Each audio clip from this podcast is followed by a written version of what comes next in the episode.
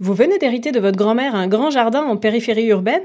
Alors si vous avez l'âme d'un spéculateur, optimisez votre patrimoine en profitant de l'élaboration du PLU de Grand Poitiers. Faites classer en zone à urbaniser votre parcelle agricole inconstructible et sortez le champagne pour la plus-value. Est-il nécessaire de préciser que c'était de l'ironie? En fait, vous auriez peu de chances de réussir. Un PLU, un plan local d'urbanisme, sert justement à encadrer l'urbanisation, lutter contre l'étalement urbain et donc artificialiser de moins en moins les espaces naturels, agricoles et forestiers. La loi fixe d'ailleurs une échéance à 2050 pour atteindre la zéro artificialisation nette.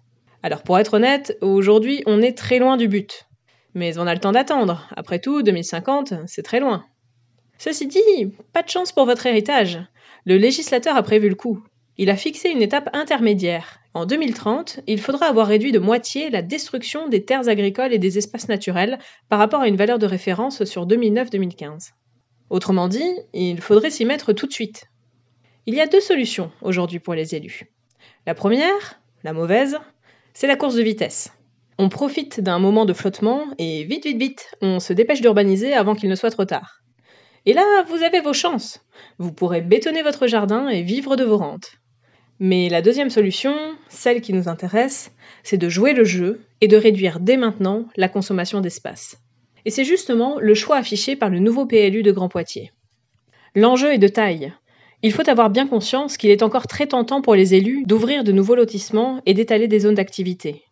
Et il n'y a pas que. De plus en plus d'exploitants agricoles préfèrent couvrir leurs terres de panneaux photovoltaïques plutôt que de les cultiver.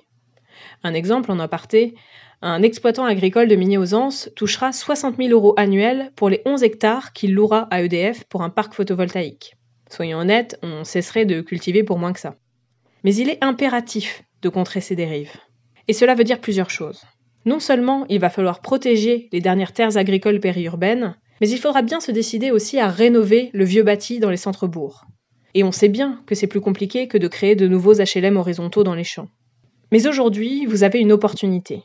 Vous pouvez donner votre avis sur le plan local d'urbanisme de Grand Poitiers. Vous avez la possibilité de dire comment vous avez envie d'habiter et comment vous avez envie de vivre avec les autres. Car c'est ça le véritable enjeu. Comment habiter une ville dense sans promiscuité gênante, avec de la nature en ville et même de l'agriculture?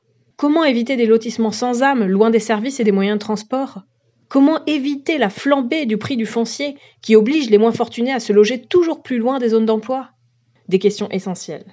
Mais il faut savoir aussi que le PLU est un outil puissant pour préserver des espaces naturels qui sont aujourd'hui menacés, comme par exemple les zones humides. Il permet aussi de sauvegarder ou de créer des continuités naturelles pour la faune et la flore, les fameuses trames vertes et bleues. Alors oui, Vraiment, ça vaut le coup de donner votre avis sur les orientations du PLU. Et votre héritage dans tout ça? Proposez donc au maire de réserver cet espace à des jardins communaux. Ça pourrait bien inciter des jeunes à s'installer dans les maisons du vieux bourg au lieu des lotissements.